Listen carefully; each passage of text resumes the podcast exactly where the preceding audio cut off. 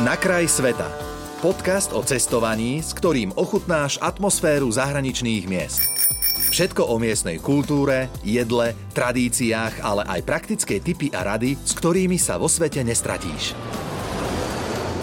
Dnes v cestovateľskom seriáli Rádia Melody na kraj sveta opäť Ivan a Janka, hovoriaci si Ugly Duck Tales a jazdiaci po svete na, ako sami hovoria, jednom z najškarečších aut, ak nie teda najškarečom Fiat Multipla. Vítajte opäť, teším sa, že ste prišli. Ahojte. Tentoraz sa ideme rozprávať o vašej ceste autom do Gruzínska a Arménska. Bola nejaká že špeciálna výzva, ktorú ste museli, alebo bola to viac menej taká štandardná cesta pre vás? Ono to bola relatívne štandardná cesta, ale keďže my občas zvykneme navigovať, takže hodíme do Google Map niečo a povieme si, že tam ideme, tak ono to občas poskytuje také úskale, takže zo štandardnej cesty sa ti môže vykľuť menej štandardná. A to znamená v tomto prípade, ako dlho ste išli? O, v tomto prípade, akože išli sme tam na tých o, 6 týždňov, ale ak myslíš, že koľko trvala cesta do Gruzínska, tak uh, tiež to trvalo iba zo pár dní potom z toho Turecka. Mm-hmm. Týždeň asi? Asi týždeň iba. Aha, aha, ja počkaj, okay. ja hovorím týždeň zo Slovenska. No týždeň zo Slovenska. aha, takto. Dobre, dobre. A vlastne ako to riešite, keď idete na, tak, na také dlhšie cesty? Brávate si dovolenku v práci, alebo, ako, alebo si brávate prácu so sebou? Vieš čo, ja som fotograf, respektíve vlastne sme obaja už momentálne fotografi mm-hmm. a tým pádom my si to musíme tak trošku naplánovať, že vlastne nenabokujeme si tam žiadne fotenia, a takto keď si dopredu spravíme voľno, tak si vieme robiť voľno. Tá robota ťa síce potom počká, mm-hmm. prípadne môžeš upravovať fotky na ceste, ale keď si to rozplánujeme, my si to voľno vieme dať. Mm-hmm, jasne. No, a nejaká, že najväčšia výzva, ktorej ste, dajme tomu, museli počas tohto autonomastva čeliť, ale fakt, že tak, taký challenge, ktorý ste si mysleli, že možno nedáte ani. Bolo niečo také? Teraz, keď si uvedomujem, tak asi celá táto cesta, lebo my sme mali v pláne ísť vlastne do Kyrgyzstanu, lenže celé to Gruzínsko nás tam, a som mala pocit, že nás tam nechce, bolo akurát obdobie dažďov. Mm-hmm. Stále bolo niečo zaplavené, stále niečo padalo a akože cesty. A ako náhle sme už došli na hranicu medzi e, Gruzínskom a Ruskom, tak padol ešte aj most. A to bola jediná hranica. Hej. A deň predtým, ako sme tam prišli, tak padol most a povedali, že proste Boh vie, kedy to opravia. Že 10 dní máme čakať, ale že my sme nemali tých 10 dní, lebo my sme mali presne naplánované fotenie na Slovensku už na nejaký konkrétny dátum a to bola taká výzva, že čo ideme robiť ďalej, ideme to skúšať napriek tomuto všetkému, keď už mám pocit, že celý vesmír nám hovorí, aby sme sa na to vykašľali, alebo proste ideme spomaliť a užiť si to. No a nakoniec akože skúsili sme to, o, zázračne ten most opravili za deň, ináč oprava znamená také, že spadla iba polovička, tak na polovičku to rozdelili, dali tam nejaké také betonové zaterasy, aby si nešiel na tú spadnutú časť a rozdelili to na dva pruhy a to bola oprava. No, Hej, čiže most opravený a napriek tomu nás sa nepustili, takže vybavený išli sme do Arménska. Hej, akože, toto bola taká výzva, ale na základe toho sme sa vlastne aspoň zdržali na tom Kaukaze a ja si myslím, že to nakoniec vypadalo veľmi dobre. Mm-hmm. Ako vlastne e, riešite prespávanie e, počas autonomastva?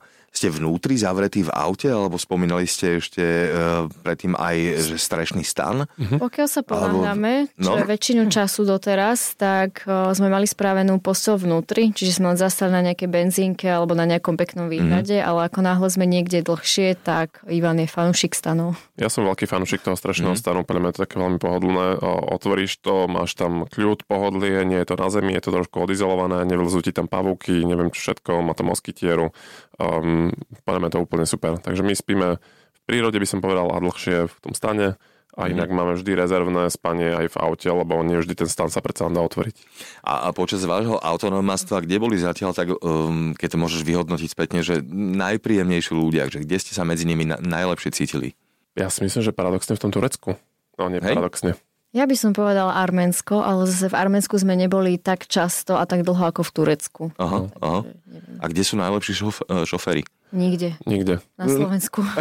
Fakt? Po tomto všetkom je to Slovensko. No, ja by som povedal, že také Gruzinsko ťa rozhodne preverí v tom, že si zrazu povie, že akože bratislavskí šoféry, alebo teda túto no, no, no. okolí, že to je úplná pohoda. Tam naozaj v noci, v, za dažďa, v neosvetlenej zákrute cez dve plné čiary, kamión v pohode ako obieha v protismere.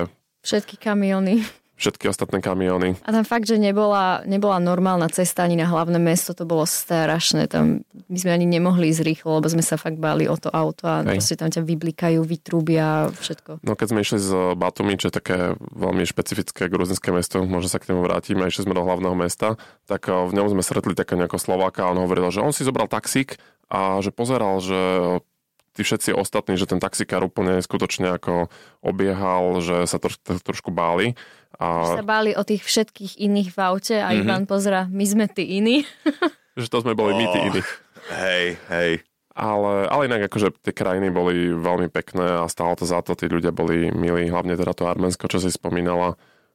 Miestni naozaj v niektorých mestách, napríklad Alaverdy sme si veľmi obľúbili. Oni síce tvrdia, že to je také industriálne mesto, že to je najškarečšie mesto a my sme takí fanúšici Urbexu a takýchto akože mhm. starých bodov, nám sa to hrozne veľmi páčilo a tí miestni tam veľmi vážili každého jedného človeka, ktorý tam prišiel, rozprávali sa s nami. Všetci nám ďakovali, že sme vlastne prišli vôbec do Arménska, lebo nie sú takí zvyknutí mm-hmm, na turistov mm-hmm. a všetci sa pýtali, skade sme a hrozne normálne, že ďakovali za to, že tam sme. Nemyslím vážne, to je pekné. Aha. Taký mladý chlapec práve napríklad pri tom meste videl, že máme drona, tak okamžite chcel sa pozrieť, chcel si skúsiť zaletieť, tak Aha.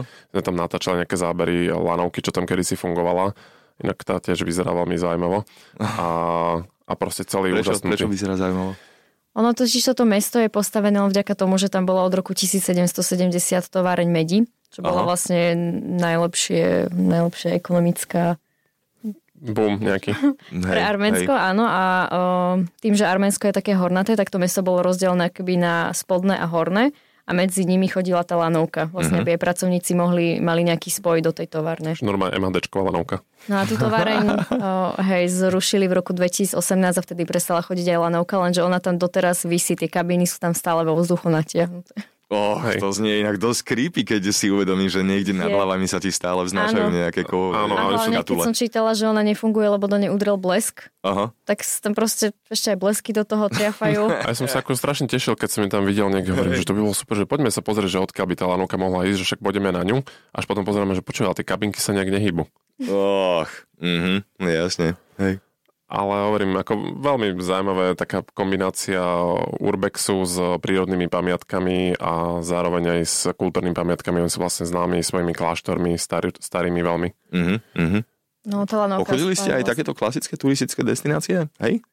Mm, neviem, či klasické turistické, snažíme sa ísť do takých menej tradičných miest, ale pochodili sme si samozrejme tie kláštory, lebo sú nádherné. Presne toto Alaverdy má dokonca dva kláštory, obidva sú v UNESCO jeden je Hachpad, jeden je Sanahin a ten Sanahin vlastne ešte znamená, že ten starší ako ten druhý. Mm-hmm. Lebo proste medzi sebou súťažia, ktorý tam bol skôr, ale ah. vraj tam boli oba už v 10. storočí, ale sú fakt nádherné mm-hmm. a veľmi mm-hmm. zachovalé. Oh, pekne.